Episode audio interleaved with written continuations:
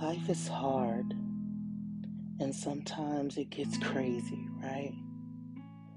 But we can take solace in knowing that we don't have to endure this life all by ourselves.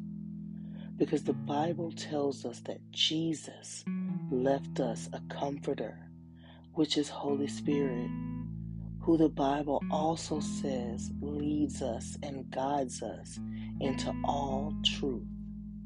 So, knowing that we have a comforter who is able to guide us through this maze of life and who is able to keep us in the frustrations of this life should bring about a peace in our lives. And that's what this podcast is all about.